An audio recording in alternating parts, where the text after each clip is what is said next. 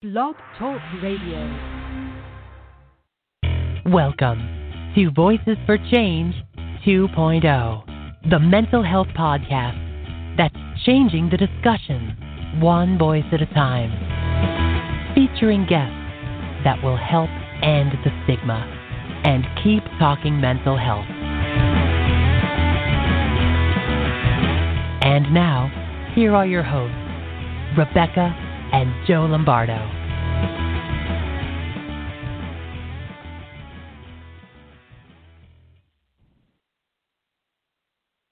Change 2.0. Hey, welcome to Voices for Change 2.0, everybody. Uh, we are happy to have you guys tuning in with us today. And, uh, you know, it's, it's funny listening to our intro, uh, like you do. Um, it, we've, we've had that for six months now, right? Yeah. Yeah, we got it at the beginning of the year. Mm-hmm. And I still bop my head to it. It just, Is that a bass guitar that's being played, or is that a guitar guitar? that's a bass guitar. Yeah, I thought it sounded like a bass. Yeah, and uh, it just it rocks, and I don't know, I just it makes me move, it makes me pop. so I I still am still enjoying the novelty of it, I guess. yeah. You know, not burned out on it. So we hope you guys are having a great day today. Uh, it is uh, it's summer.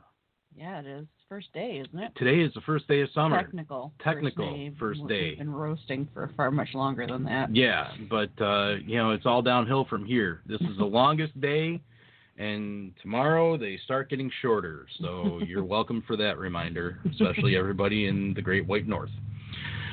So um you know, with uh the quarantine that that's been going on lo these 23 years, um it's afforded us a lot of time to find new shows to watch hmm and one of the ones that I have, I'm late late to the bandwagon on it, but I'm really enjoying it. Is uh, it's on uh, CBS All Access and it's Star Trek Discovery, and it's one of the first shows that they put out when they started CBS's streaming service. And you know, I was skeptical about watching it when they first announced it two years ago or whatever, and um, you know, as I find as I get older, it's harder and harder for me to get into to you know new stuff. Damn millennials. Damn millennials. no, Generation Z now. Oh, we yeah. got to blame Generation Z. Millennials are more like us. I'm finding. Yeah. So it's the damn Generation, Generation Z, which sounds ridiculous. Yeah. But uh, and what are you gonna do? Um, so anyway, uh, yeah, I've discovered discovered Star Trek Discovery, and uh, it's actually really really enjoyable of a show. You know, I, I'm I've been a sci-fi fan my entire life. You know, I like the original series of Star Trek and was a, a big Next Generation fan and all this stuff. And I kind of like what they're doing with this series. And I'm into uh, the second season now. And it's the cool thing about it is the representations in the show. Like they they don't bat an eye if you know they they show a, a gay couple or what have you. Um, it's very all inclusive, which is very cool, um, and something actually kind of nice to to reflect on during Pride Month as well. Mhm. Um, in fact, one of the main characters in the show is a gentleman named Anthony Rapp, and uh, you know he's uh, known for you know movies like Rent and uh, you know just different different things, and he was in School Ties. and he was in School Ties, which right? a lot of people probably haven't seen, but it had Brendan Fraser in it, and it's one of my all-time favorite movies. yeah, And Anthony Rapp had a small small role in in School Ties. He was kind of like a bad guy, which is so far from From who what, he who is, who he yeah. is in real life. and uh, but it was it was really cool, and I I wish I'd gotten into this show long before now, because uh, you know we're we're coming up on the one year anniversary of us going to uh, Kindred Mind Matters in California last year, and Anthony was there. Uh, he was one of the Speakers. speakers. Mhm. Yes, I was going to say presenters, but speakers. He was one of the speakers at the uh, at the event, and it was an honor meeting him. Uh, very very lovely guy, hmm and um, you know it. You know they mentioned last year that he was on the show, and I really wish I'd gotten into it before we went because um, I probably would have fanboyed out on him. Yeah, like I did. Yeah, like you did. yeah, she totally fangirled on him. But uh, you know, it's it's, it's a, a really good watch. So if you have the streaming service or you've been kicking around the idea of getting it, uh, go ahead and get it. It's worth it. There's a lot of good content on there. Um, you know, again, the, the, there's the Star Trek Discovery. Uh, they've also got Star Trek Picard, which I've watched one episode of that, and that's pretty good so far. If you like your uh, Patrick Stewart's like we do, yeah, I gotta love Patrick Stewart. yeah, Sir Pat Stew, and uh, you know I, I hear good things about the new version of the Twilight Zone on there, and that was done by Jordan Peele of Key and Peele fame, and also the movie Get Out Get and Out, yeah. Us, and uh, yeah, so that's good stuff there, and you know talking about all this entertainment industry stuff, I think is an excellent segue for our guest today. Absolutely. How you like me now? So, our guest today is an award winning writer. She's a director. Uh, she's also an advocate for mental health, uh, anti violence, and trauma. And uh, she's also not a first timer on our show. We're welcoming her back. This is her second appearance on the show. Uh, just remember when you hit five, you get a, a special red jacket. So, um, it's like please- Saturday Night Live. yeah, only with a red jacket instead of whatever the hell color they use. Yeah, I can't remember. Yeah. Um, so please welcome to the show, Ms. Natalie Rodriguez. Hi there. Good morning from California. Hi. It's good. Good Hi. It's good catching up with you guys. Yeah. Yeah. Um, no, thanks for having me back. I'm looking forward to that red jacket. I think it is red or blue. SNL does use for like their five timer club. People who've come back Yeah. to host the show like five times. Yeah. Yeah. So far, we, we only owe one person that jacket, though. Yeah. And it's uh, Nice. the, Mhm. the the lovely and lovely and talented Mr. Rudy Caceres. So, Oh, um, Ru- Rudy, if you're listening, uh, it's it's in the mail. It's coming. I don't think he's made it to five yet, though. No, he's been on six times. Six. Yeah, between the the between appearances by himself and appearances on our Panel. panel shows, he's been on like six times. Wow. I Yeah. didn't realize. Yeah. Yeah. So, Rudy's a friend of mine too, so I'm like, yep, that would be Rudy who's been on um, uh, multiple times. He does a lot. I mean, I have to thank him because he Yeah. definitely got me involved with the Mighty, um, the mental health organization group. So hmm uh, he's a huge advocate, and I mean, I'm we crossed paths I think on Twitter like two, three years ago. um, small world. So definitely, um, that's kind of the power of social media with finding a lot of other advocates or other artists um, around the world or just around the U.S. itself. Yeah. Yeah, yeah absolutely. It's been it's been great, you know, uh, being able to interact with uh, you know everybody in the community, you, um, Mhm. Rudy, you know, uh, some of our other friends out there like Erez and uh, uh, and Jeanette, um, Mhm. and Erica. So yeah, uh, not bad. Yeah, Yeah. I've really, I'm really happy that I d- finally decided to learn Twitter and how it worked, and you know, go on there and start communicating with other people. Like you said, in, in our community, uh, the mental health community on Twitter is amazing, Yeah. Yeah. and uh, we all stand up for each other and fight for each other, and are there for each other, and it's it's it's amazing. Yeah. It is. Yeah, for sure. You know, and and Um, you know, sorry, I'm sorry. Go ahead, Natalie. I was gonna say, I mean, definitely, it's it's kind of crossing over to Instagram. I know Instagram's been doing a lot of the mental health awareness through the hashtag, um, and it's Mhm. been getting. I think it's just been blowing up, just especially during quarantine. I think this quarantine's been bringing up a lot of like mental health or a lot of kind of stress um, during this time, just because a lot of people aren't used to staying home, or it's you know people got laid off. It's definitely triggering a lot of anxiety, depression. So I'm glad to be seeing that Instagram and Twitter have been, I mean, they've been posting some, I think, wonderful things just to kind of remind people like this is a pandemic, this is a hard time, like here's like you know the appropriate hotline. Um, so it's definitely I think Instagram's be kind of it's kind of becoming powerful just like Twitter is with a lot of the mental health Mhm. awareness. Mhm. yeah. Yeah. and you know my hope with um uh every sorry I've got a frog in my throat um No, my my my hope is with everybody having to have stayed home for so long mhm. that doesn't normally deal with anxiety, doesn't normally deal with depression, uh, doesn't normally deal with uh, phobias like agoraphobia. I'm hoping maybe that's finally opened up some eyes and you know open some awareness to what people with these things go through.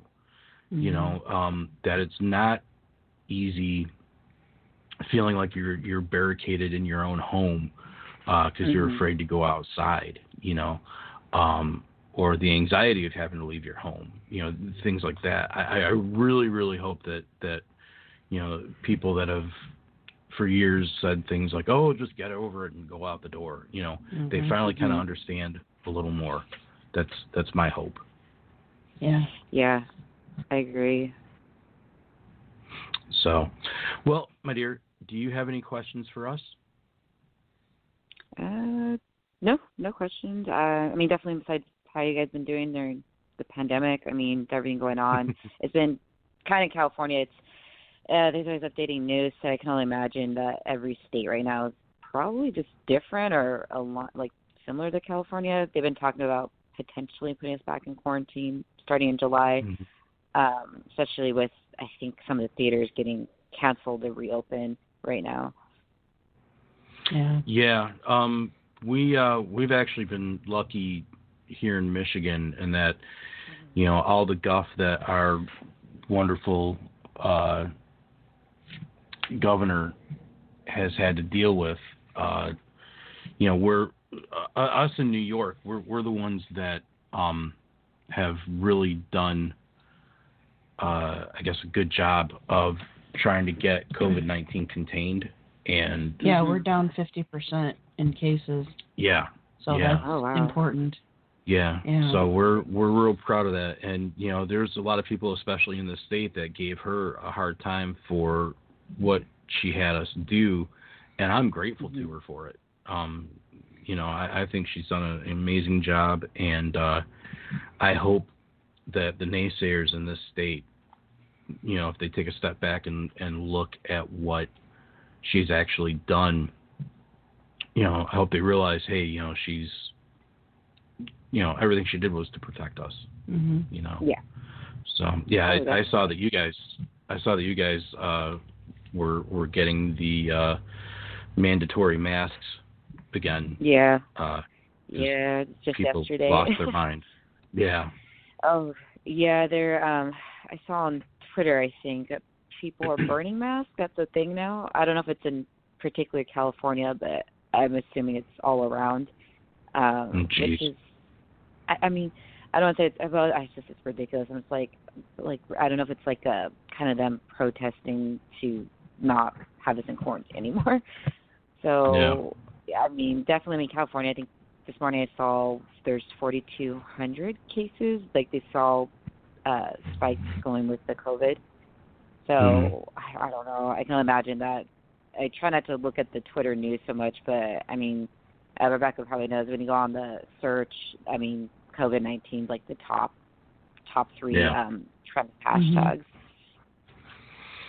Yeah yeah So Well- definitely scary.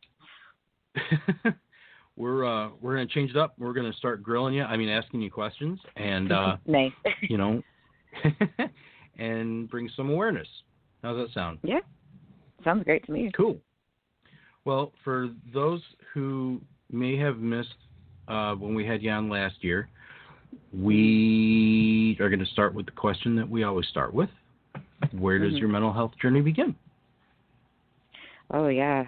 Um, my mental health journey begins. I want to say I think as far back as high school. Um, when I was going to high school, which was like ooh, 2006, 2010, Uh, we didn't really talk about mental health, but that's when I was starting to feel. I think like many teenagers start feeling. I think today, um, one of my family members from close with, she started getting anxiety in high school. I was always very stressed, very worried. So I was always like wondering. I think because the question I wanted to know is what's going on with my body, why do I can have like racing thoughts all the time. I want to say my mental health journey began there, just because I started feeling anxiety, early stages of it, and definitely in college is when my anxiety peaked. I mean, it was horrifying where I can leave the house for like a month during um, a winter break, just because I always had Mhm. this fear of not feeling safe or just my symptoms so high. I didn't know like how to manage it and how to control it. So I think it's definitely. I think honestly, I think just having personal experience with anxiety, um, and then some anxiety led to some uh, acute depression. I think just having that those questions, what's going on with me? Like, how do I fix this? Like, I know, like I'm not quote unquote crazy because um, there wasn't no one in my family that had experienced extreme anxiety. So I honestly started just searching, doing the research, and when I started going to counseling, that's when I started like I, around the same time, started finding a lot of the mental health nonprofit groups on social media, um, and that kind of led me to individuals like Rudy and of course people like Rebecca and um, I'm sure different mutual friends we have too, like Non from You Me Empathy, um, Mhm. I think Sarah Fader for Stigma Fighter. So it was kind of like almost like a calling I felt, just gravitating towards like other individuals who were talking about their journey or just talking about mental health awareness month. I think over time I just developed um a lot more like stronger feelings to want to get more involved and and that kind of was like harder to ignore. So I definitely was like wanting to find out more about other people's journey, how they defeated um, a mental health disorder themselves, or how they, you know, manage it day to day basis. Because you know, it's not something you just, you know, get rid of. It's something you, you know, learn, take it day by day, and kind of learn how to listen to your body over these past few years. And for me, I think it's been a little over ten years now. So definitely seeing like a lot of like earlier symptoms now looking back when I was a teenager. Oh, you're such a youngin. Yeah, you are baby. you're a you're a wee baby. yeah. Oh, you you said you said 2006, and Beck and I looked at each other like, oh my god. You know, Oh, yeah. when when you figure that you know we graduated in 91 and 92 respectively. Um. Yeah, yeah. So uh, so Well, that's funny that's uh, it's funny. I'm one of the older ones on my family, so like I have cousins that just still in high school. And the other day, and I saw um, earlier this week, and I saw my family. I thought one of them was still 12, and they're like, "Natalie, I'm 20." I'm like, "Wait, you work now?" I was like, "What are you talking about? You drive?" so I always feel like I always feel like the older, I always feel like the older like um like square cousin or family member because it's interesting. So I'm like one of the oldest on Mhm. like within like the the cousins. So it's it's funny when they're like when I get called, oh, they're still young. I'm like, oh, my family. I'm like always the old, like weird, like you know, out of date cousin. Yeah, yeah. No, we uh we we, We understand that. Yeah, we got you beat. So yeah. you know, no. yeah, yeah. Wait till you hit your 40s. um, oh, downhill from there. yeah, yeah. Oh And no. It starts at it, no, it starts at 30, but then it picks Starts up steam 30. at 40. For me, it started at 25. I was a you were basket case at 25. she was falling apart before she ever met me. Oh, So. I heard 25 is an age too. My cousin just turned 25, and she's like, "Does it go downhill from here?" And everyone in the family's like, "Yes." And I'm like, "Don't scare her. Like, let her figure it out." That's so funny. No, I you know it's funny. I actually got mad at my uh certain family members as time went on. Cause I'm like, why didn't you tell me getting old sucks? You know? So, and they're like, and they're like, oh no, we wanted you to figure it out for yourself. So I warn all the kids, everybody that I run yeah. in. You know, I work with a lot of twenty somethings at work, and I'm like, yeah, no, it sucks when you hit thirty. So uh, Yeah. yeah, Although I'd pay to be 30 again yes, Yeah. yes. over Uh, what I am I've now. heard sure. that too. Yeah. Yeah, I uh, I, I would definitely get behind that. All right, so Natalie, please talk with us about your feature film, The Extraordinary Ordinary. Yeah, um, I think last time I was on talking about it because we were just about we were in the festival run last year when I was Mhm. on the show. Yeah. and uh, it's so weird. That was almost a year ago, but yeah, no, it's a film about three young film about three young adults and how they cope with their mental health um, while old wounds resurface. And it's narrative fiction, and I think when did we get we got distribution? I got it right before the pandemic, and it's premiering on video on demand later this summer on August 28th. So it's kind of on the anniversary when it premiered last year at the film festival because 2019 we were doing a festival run, um, seeing what festivals are going to play it, and we were supposed to go to one more, but then I think the pandemic they actually honestly canceled their their um, 2020 festival run. So I think they're holding off till next year, 2021 of April. So it kind of Mm. seemed like perfect timing getting the VOD contract. I was like, yes, I'll do it because uh, it was very surreal. I'm still kind of processing that too right now. and it's with a small company called Indie Rights. They're very big on like helping a lot of um, independent films, and independent films are ones that are people that self-funded or half self-funded or films that are made on extremely low budgets. Um, I mean, Mhm. today I think even like a five hundred thousand dollar budget is considered quote unquote cheap for films, um, which is Yeah. amazing. But I guess if you look at how much movies cost, you're like, oh no, that really isn't a lot for films too. I mean, you're really scrabbling and you have to shoot kind of fast to just make sure you stay within that budget.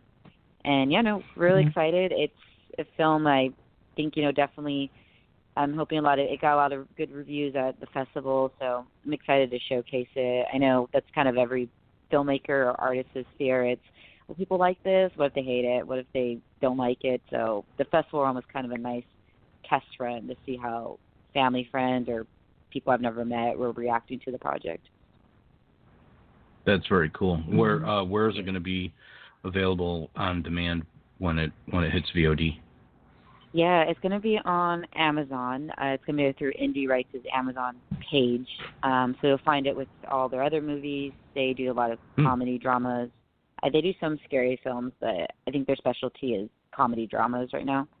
But it'll be on there Hmm, okay. um, starting midnight, starting midnight, August 28th uh, this summer. Cool. That's Very cool. exciting. Mm-hmm. Yeah.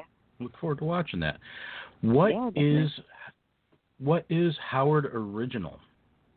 Oh yeah, um, Howard Original. It's um my second feature. We had just wrapped before the pandemic, which is uh, weird because we uh, were filming that every day for like or every weekend for about four months straight. Because like many artists, most of us were working jobs during the week, nine to five.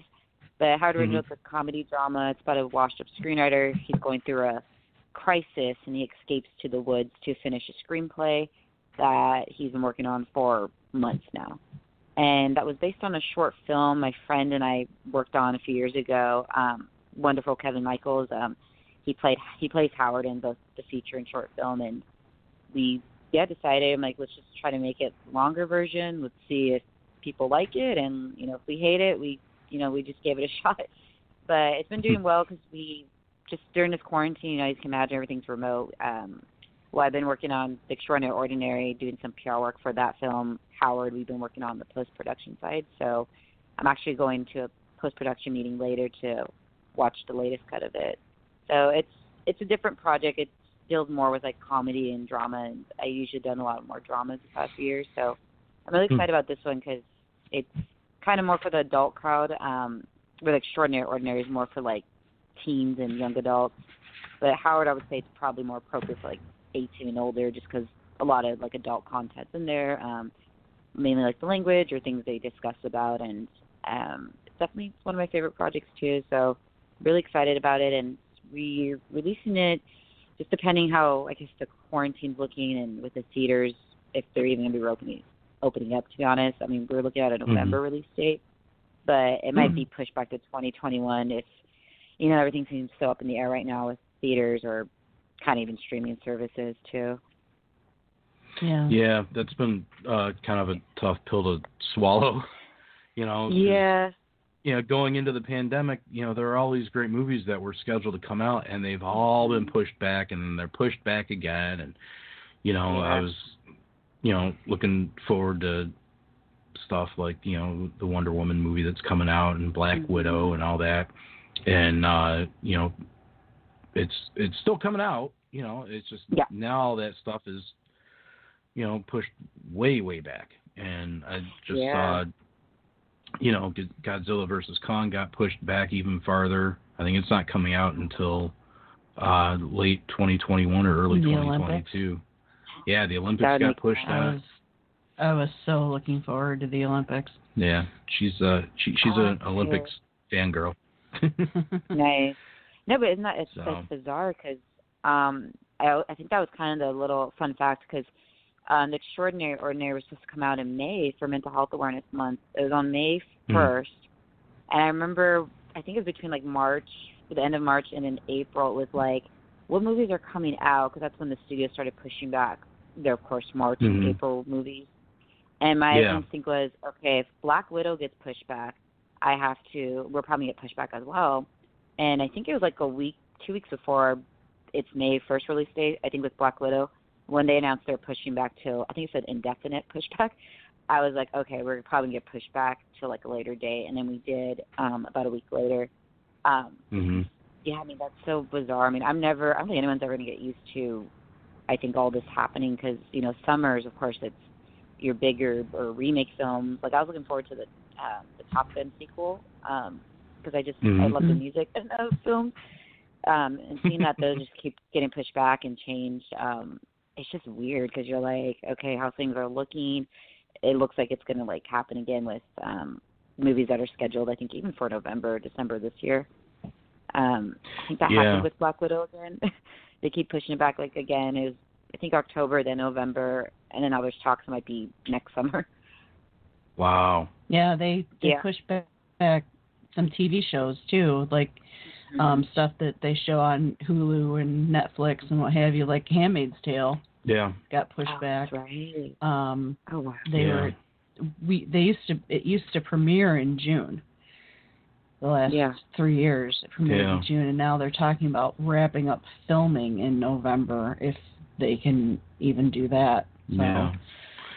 So True. But- they just passed Yeah. that law too. But honestly, I don't know anyone that's been filming. Um, I think Riverdale is another show they talked about filming, but they talked the same thing like November.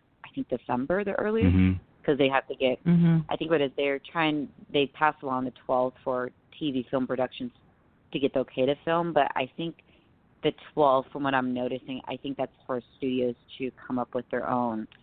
I think their own like health code contract saying like this is how the sets are Mhm. going to be changed. Um, so it's definitely. I think I didn't know that. I was assuming like people are going to start getting ready and filming on the 12th of this month, but I think it's going to take some time from here until you know like Handmaid's Tale, Riverdale, if they're planning to film later this fall, winter. Um, I'm assuming they're probably trying to get like their health code package ready, and I'm sure that probably goes through a team of legal people just to approve Yeah. that Yeah. it's safe, it's sanitized. Yeah, but that's that's Yeah. insane. Um, I can't imagine. I mean, being one of those people on sets too, because I'm used to doing the indie film sets. When you do the indie film sets, you kind of do more. Um, I don't say make up your own rules, but like you shoot so fast that you're kind of in and out. But Yeah. um, with this pandemic, they're saying it's definitely going to affect a lot of the indie filmmakers. Um, where indie filmmakers might have to go register their films union, so they have to. 99% most likely they have to be a union film, and all that is is SAG will just like approve and make sure you like send in the appropriate paperwork. But I've been hearing that's going to change too, how much paperwork you have to sign now too. Mm.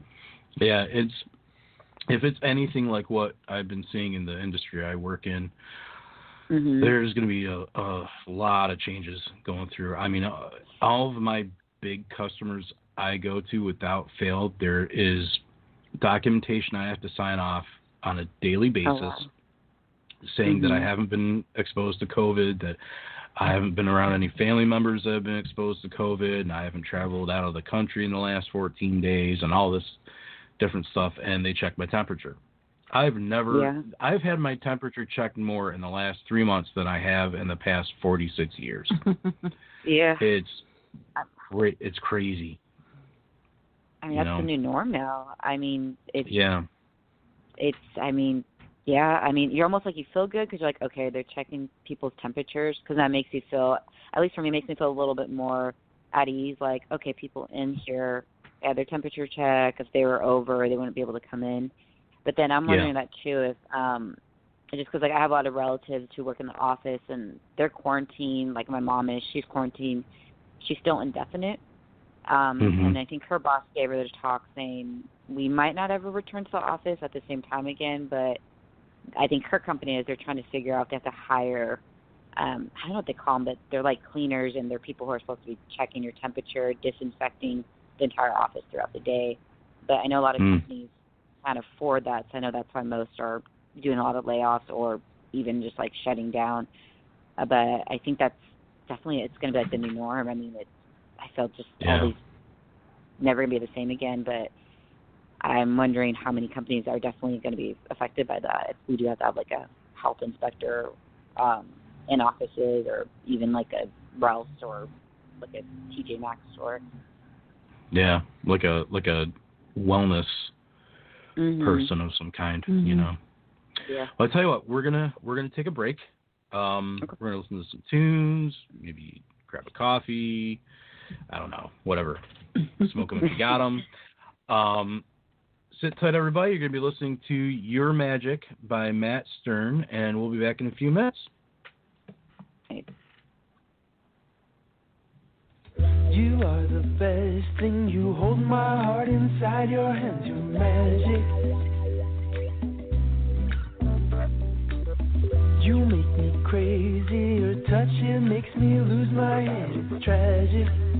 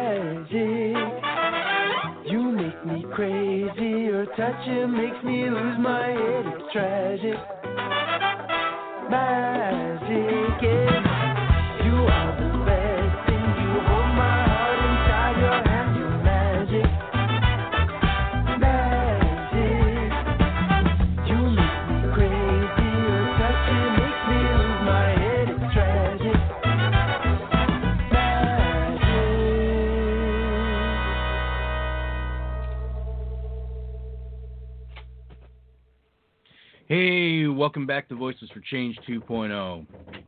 I'm Joe. The beautiful, wonderful, lovely lady sitting right next to me is my wonderful wife, Rebecca. Hi, baby. Hi, honey.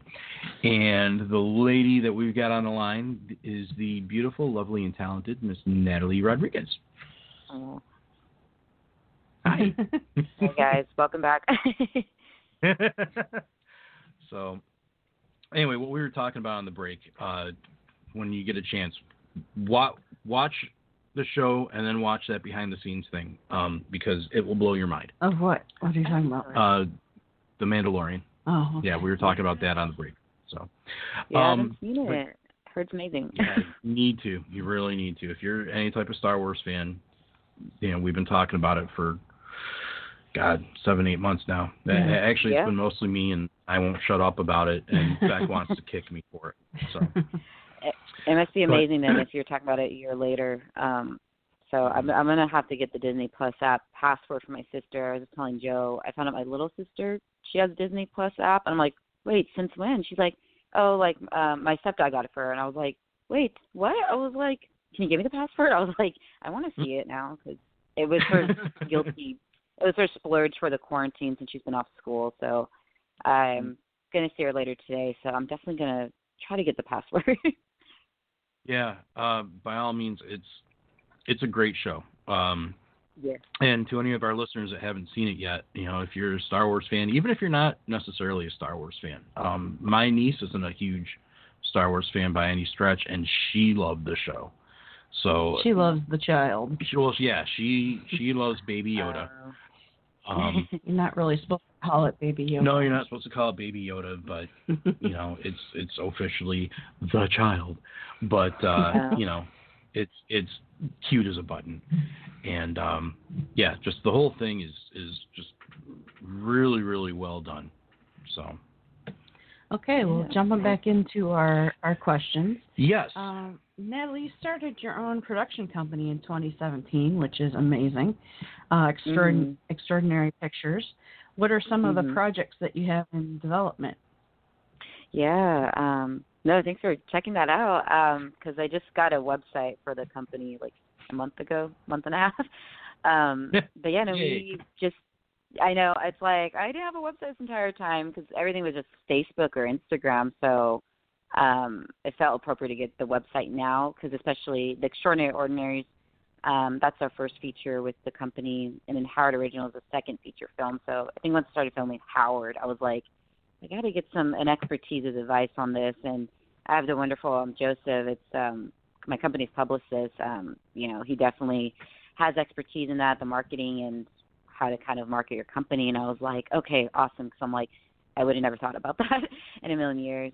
But right now we have a few projects in um, development, and we were supposed to start filming in May. It was going to be like a horror short. It was based on a novella I wrote a few years ago, and of course the quarantine it you know delayed many many productions. And um, right now we're not canceled, but I had to tell the cast members, you know, we're postponed until whenever you know we get the okay and whenever like indie smaller projects can start filming again. But right now it looks more like, to be honest, maybe 2021 might be the year to start resuming productions on projects. Um, right now it's been kind of more like a kind of post production with Howard Original and kind of editing some scripts. Um, a friend and I rewrote a, a thriller kind of drama romance script during the first weeks of quarantine and is part of his production company as well. So if anything, I mean, a lot of the writing pickup and editing scripts and again, editing with video footage has been kind of picked up or kind of like Joe was saying, catching up on shows. Um, definitely because it seems like Netflix and Hulu and Amazon were pouring out like just all these projects um, at once. So it's been um it's been kind of a nice retreat because I mean I just imagine entertainment. It's kind of sad to admit, but you're like this because of this quarantine. You're like, oh, I I see how much like I work around the clock, or I see how much like kind of working around like nonstop all year is so common, like with entertainment, whether it's TV, film, radio, um, even podcasts, even it's kind of both surreal and then kind of a sad reality because when you're because of quarantine, a lot of people are they are taking time off, whether they're reading books or just watching TV. You're kind of like, oh my gosh, like yes, it's almost like a mini vacation. It feels like, or one big long vacation. Um, Yeah. Because you know you can't get up and film or even have really meetings. I mean, I have a lot of colleagues they absolutely refuse to have in-person meetings or meetings at all, even though things are given okay to open up again.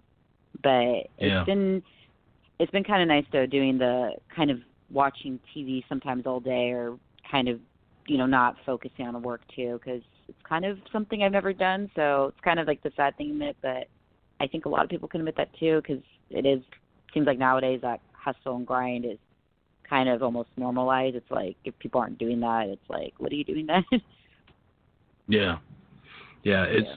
it's nice being able to Mhm. you know stop and smell the roses, so to speak. yeah, Uh, being able to actually take a step back and and go, you know what I mean, and just take a nice cleansing breath. Um, and it has. It's it's been it's been stressful. You know, uh, I've Mhm. been actually working the entire time, and because the industry wow. I'm in, uh, we're considered essential. So, you know, um, it it got slower for us because obviously a lot of our customers either shut down or, you know, Mhm. furloughed, you know, a lot of their workforce and stuff. So I was putting in less hours, but mhm, you know, things have, have started ramping up again. People are starting to open. More people are coming back to work. Mhm, We're starting to do more of what we used to do, and you know, the hours are coming back up. And uh, you know, it's on the one hand, it's great. You know, it's great seeing that, and you know, seeing people I haven't seen in three months and and whatnot. But mhm. by the same token, it's also stressful, you know, because you worry about Yeah. bringing, you know, possibly catching it, possibly bringing it home to your family, and so it's just Yeah. a whole big thing. That's so, yeah. Um, that's going to be a lot of this fear. I think for a lot of people going back to the office. Um, I know my mom. Mhm. She absolutely does not want to go back to the office. She likes working remotely. She's like, I'm Yeah. kind of used to this now. And I know a lot of people have been requesting um, to be remote or telecommute, 50-50 office and then 50-50 at home. yeah, and it's, you know, a lot of businesses are looking at that now as a viable option, Mm-hmm. you know, Mhm. and you know, you know what, I, I, I kind of, I, I'm kind of with it, you know, I, I see it as, yeah, maybe you don't have the normal day-to-day interaction with the office, but you know, you're also not constantly stressed. You know, you're if you're working from home, you can take a, you know, get up and go to your fridge and get your own food Yeah. and not not have to worry about Jim from marketing stealing your sandwich or something, you know. So Yeah. so true. um, so one question that we had, uh, this got me kind of thinking, and you and you said that you know, with the industry that you're in, you know, you you kind of realize how much you work, um, that Mhm. it's a constant thing. How difficult is it to work in the entertainment industry when you're battling anxiety and depression? Oh yeah. Um I want to say over the years, which I'm always like it was kind of like a big huge like like sigh of relief. Um a lot of people in the industry have a history with a mental health disorder. I've met people that have anxiety, but the thing is, and I think I might have mentioned this to Non. I think Non's a both a mutual friend of ours. He he said, um, or I told him, I said, yeah, but people don't talk about it. It's kind of like people acknowledge it, like, oh, you're having a panic attack. Like I've seen people on sets have panic attacks, but then they're like, but just go outside. Don't like make sure no one sees you this way. So it's kind of more. It's kind of like the unspoken like reality, like a lot of people struggle with. But Hmm. I think over the past few years when I was working, um, because I did a lot of gigs, so like a lot of freelance production, and a lot of those jobs kind of come from um, referral based or knowing like a producer you meet like at a networking event, and ninety percent of the time they're like, "I'm hiring for the show. Send me your resume. Like I'll, you know, let's see if we can like find your spot." And most of those were pretty like fast paced. So I think honestly, like the work always kept me distracted, and I think by the time I was working those around the clock like TV shows, especially reality TV, you do like you don't really get like a standard nine to five. You can start at seven AM and get out at ten PM, which is, you know, that does start affecting you I think physically. So um Mm-hmm. it definitely I think because the work was honestly keeping me it was almost like a distraction and I would force myself to get up so I wasn't stuck at a desk. I would even tell my bosses like I'm going for a walk, like I'll be back in like 10 to 15 minutes. So I know that was something I was advised to do to kind of like throughout the day of a busy day is make sure you get up, walk around, get outside, like don't be stuck at your desk like 12 hours a day. You're going to make yourself sick. So I think I've been fortunate. I was kind of always kind of back in my mind because I also have a hard time just sitting like at a desk like all day without getting up, even if it's just to like stretch your legs for a few seconds. But hmm I think you know I won't say there have been days where I wasn't like feeling more anxious than usual, and I've had those experiences. I think a lot of people can say who've had experienced anxiety where you feel like it just hits you out of the blue one day at work, and you're like, okay, it's making me anxious, and then it's almost like the anxiety comes and goes all day. So I've had those situations, and usually my old coping mechanism was to call off work or you know call off school and go home and be home for the day. But some of these jobs in entertainment field, you know, it kind of like wasn't like that where you can just call off and go home. So definitely, I think kind of just almost like write it out. I hate saying that too, but until this day, but kind of would have to just write it out throughout the day. Or if it got severely severe bad, it was just like I would kind of confide to a friend. Or 90% of the time, my bosses were very open about being stressed out themselves or having anxiety. So I think kind of understanding that like you weren't alone in the department on what whatever show I was on at the time, it kind of made me feel like that feeling, you know, less alone. I was like, okay, so everyone here is, if I'm feeling stressed, someone else here is feeling stressed as well. Because um, some of these shows, are brutal. They would have you do things like in short amount of time span. So um, I I think there's some sets. I think I learned, especially having anxiety, it was you kind of learn like which sets are taking people's their employees' health into consideration and ones that aren't. I mean, I've been on shows where if you were having a panic attack, they didn't care. They were like, get over it. And there are other shows saying, go outside, you know, take a break. We'll find someone to finish this task right now. So it's kind of sad, and I'm hoping because this pandemic, I think in a lot of those shows, those productions that were being very, I want to use the word abusive towards employees, not taking their employees' health into consideration. I think those are Mhm. going to be like the first productions that are going to, honestly, I think not going to be able to afford to keep going just because most of the time those shows were like very low budget, so they kind of doubled or tripled um, someone's task. So they kind of were doing like three different jobs at the same time, which I think most, unfortunately, I think most entertainment people in industry can say they've worked those kind of jobs in the beginning because it's almost like you have to kind of work those jobs to kind of learn what you want to do and what kind of people you want to be around um, as you Mhm. progress forward. Hmm. Yeah. It's interesting. Yeah, yeah, it really is. You know, it's it's good to know too that you know at least on on, on some of the productions that they Mhm. take that type of thing into account. You know, and they you know everybody kind of acknowledges, hey, you know, we're all kind of going through the same thing. You know, take a breather Yeah. if you need to. You know, that's cool.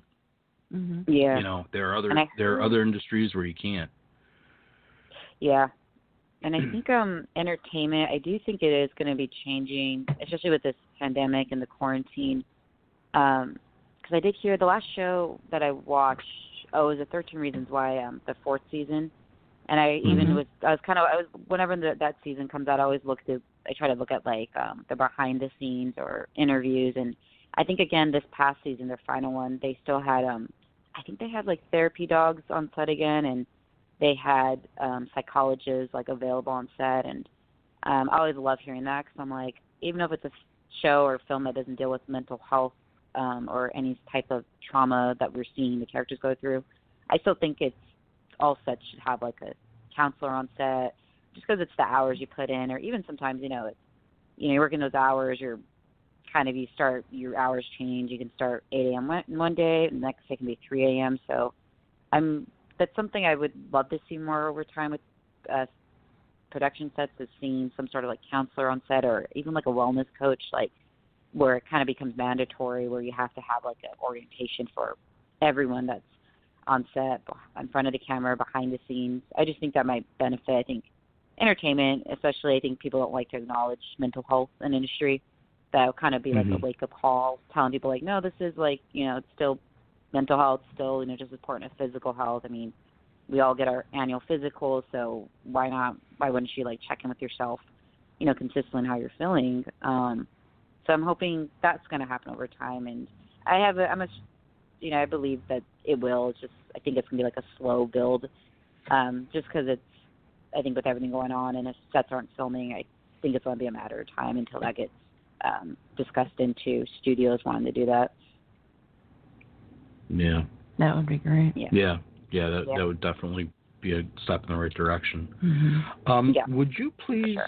tell us what Elephant is and what it's about? Yeah, definitely. Um, Elephant just came out. It's a young adult fiction crossover book. It just came out. Um, oh, today's it's been out for a week. It came out on the 12th. Um, oh no, it's been over a week. Let me take that back. um, it's a young adult book. Um, started as a children's book in the fifth grade, and it's a story about a 14-year-old teenage boy named Matthew Maddie Smith, and it's about his journey with his four childhood best friends, and they uncover multiple family secrets from Maddie's family over the course of two months, and it's the summer before they start their freshman year of high school. And Hmm. it's been yeah, long process in the making. Um, something I was one of the stories I was always coming back to like each year after I worked on it for a grade school project. Um, I ended up turning it from a like a 12 page, I think it was 12 pages originally, to like now it's like 316 pages. Um, Wow. yeah, it's definitely one of those things. I mean, like I'm sure we hear this a lot, but got rejected by so many agents, so many publishers, and um, about a year and a half ago, I met a wonderful um, independent publisher. who was like, "Let's just do it. Let's see how it does." And, and you know, again, takes kind of like that one yes for someone who just they like what they're hearing, or they're like, "Hey, like this is cool. Like I'm definitely for it." And um, a lot of the themes in the book deal with some mental health, and there's some fantastical elements to it without giving too much away. But we do see um, a lot of the characters go through kind of identifying like what they're feeling is anxiety or what they're feeling is um, some levels of like PTSD because our main character does end up getting severely hurt on the night of his 14th birthday in the book. So it's Hmm. once he gets injured, he starts encountering with strange um, events that starts happening around in his reality, and it starts to bring up a lot of um, old memories from his childhood, and he starts questioning the whereabouts of certain family members, and a lot of like, why does no one dress address like these topics in my family, and hint why it's called Elephant. It's supposed to stand for the elephant in the room. So definitely, it's a Hmm. I want to say it's a little bit darker, um, even though it is um, the main characters are like 14 years old. It does with a lot of I want to say mature theme context. There's like you know some graphic details, but I think that's kind of common with a lot of books. You see a lot more descriptive scenes, or if characters feeling something, there tends to be a little more descriptive um, kind of narration with that. Hmm. Sounds good. Yeah. Yeah. Yeah. Congratulations on getting that out. Mm-hmm. Thank you. That's exciting. And where, it's on where can I was gonna say where can people Yeah. pick it up? Um, it's right now available on Amazon, and it will be available on Barnes and Noble next Wednesday. I think that's the 25th, if I'm not mistaken. I might have the date off, but it'll be next Wednesday on Barnes and Noble, their website. Cool. That's exciting. Yeah. Yeah. Yay. no, thank you. Um, one of my favorite projects. I know I say that's so cliche, but it's. I think 'cause it's maybe my darker project. I hate that word saying darker, but it's like I think because I keep getting some early reviews from different readers. A lot of them pointed out like, "Oh, I felt emotional," and I was like, "Oh." Like I, that kind of always makes me happy because like, oh, okay, cool. Because I was like, you know, it does deal with some. I mean, even I had to reread the pages to do like final edits on it, I was even a little scared, Yeah. like how some of it's kind of weird. I mean, I think anything anyone who writes, I think you read it and you're like, oh wow, like I did that. Like that's kind of scary. Like how graphic or how detailed that you know chapter or this situation is. So I definitely, you know, I think that's kind of the goal with any type of artwork. It's people reacting to it. I think it's, you know, you definitely kind of made them think about, you know, just the situation or the character. They feel for the character. They're rooting for the character or characters. So I feel like that's, I kind of feel that's like the job to do with any type of artwork, film, book, um, any type of media going out there online. Yeah. Hmm. hmm Very cool. So Yeah. fill us in real quick. We, we're just about Mhm. to the end of the show. So fill us in on your social media where people can get a hold of you if they're interested in speaking with you about any of your projects. Oh yeah, of course. Um, I'm on Instagram and Twitter. Um, people can DM me on either. My Twitter account is Nat Chris Rod, and then my Instagram username will be Nat Christine Rod, and it's Christine with a C H. And Hmm. you'll see in um, my bios, I have the Extraordinary Pictures Instagram uh, tagged, and then you'll also be able to find um, the pages for the Extraordinary Ordinary and the book Elephant if you definitely want to check out more, um, you know, more insight on the projects and upcoming projects as well. Um, hopefully, when we're able to start resuming filming um, later this year or even 2021 at this point. Okay. Very cool. So what's next for you? Um, right now, um, you know, I've been binging. I forgot to tell you, Joe. I've been binging um, 911, the TV show. So I've been wanting to actually Hmm. kind of take advantage and catch up on some shows I've missed because of you know work this past year, and um, I've been kind of taking it. Usually, I do is when I'm done editing. I just finished editing a TV pilot script last week. I tend to take a few days off to kind of recoup or just to kind of you know check out the newest movie coming online or TV show. Just kind of 911, I just kind of decompress. started yeah, Just kinda decompress decompress. and- Yeah.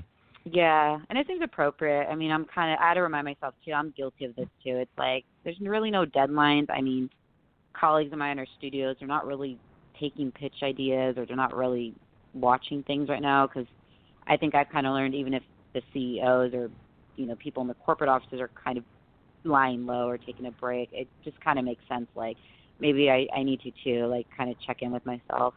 But 911, Mhm. it's um Ryan Murphy's TV show. I, I mean, I loved it. I started watching it, um, I think on Tuesday, and I'm just started season two last night, and it's it's such a guilty pleasure. It's a good thriller, thriller based, some kind of action in there, and um, definitely I love Ryan Murphy's TV show. So it's I feel like the guy can do any crossover genre or genre, and He you're just like he's from American Horror.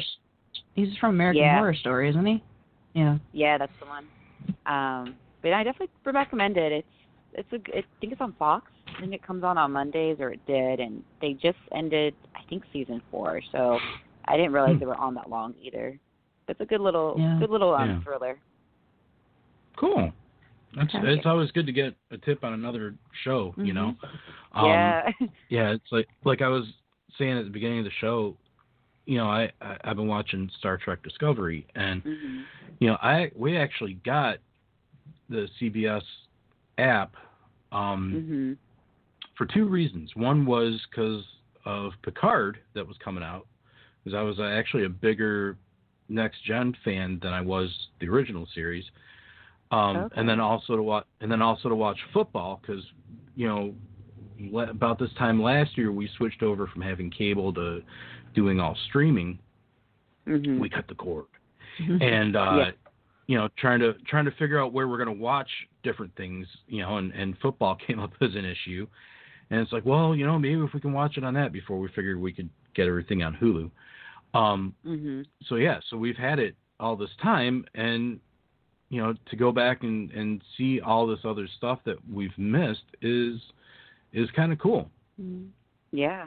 So That's amazing. Um, we cut the cord a few years ago too on cable, so I'm all streaming services as well. Um, yeah which is nice because everything. I think Hulu they're trying to connect with different platforms. Um, so that's I think I was able to find like 911, uh, the TV show, because I'm like, oh, isn't this a Fox show? And you're like, oh wait, it does get brought over to Amazon or like a Hulu over time. yeah Yeah. Well, I hate to say this because I'm I'm enjoying all the uh, entertainment industry talk and the TV talk and all that, but we got to go. So um, you I stay you, you stay on the line. Uh, everybody else, you're going to be listening to "Sorry Ain't Enough" by Casey Lansdale. We'll catch you guys next week. We will catch you. No, Okay. yeah, yeah, no, yeah. We'll catch you next week, but not the week after because the week after is July 4th. Um, so have a great weekend. Stay cool. Stay safe. Stay healthy. Stay hydrated. Uh, that's stay, it. Stay. Stay. Yep. We'll see ya. Bye. Bye.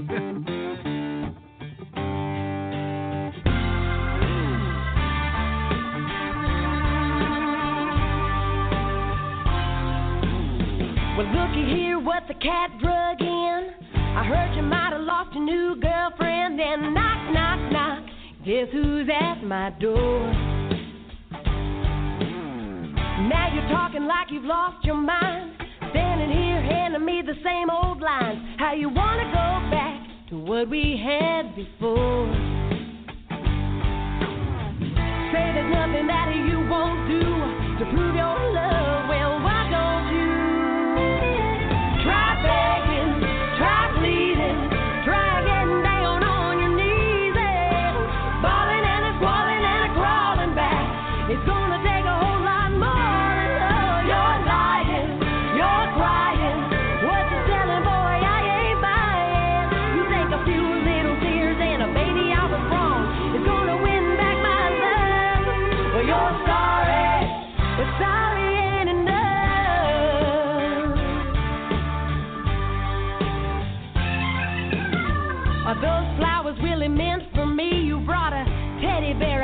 think that's sweet? Tell me, boy, how dumb do you think I am? Does this look like a swinging door? Your little key don't fit no more. I think it's time you find a better plan.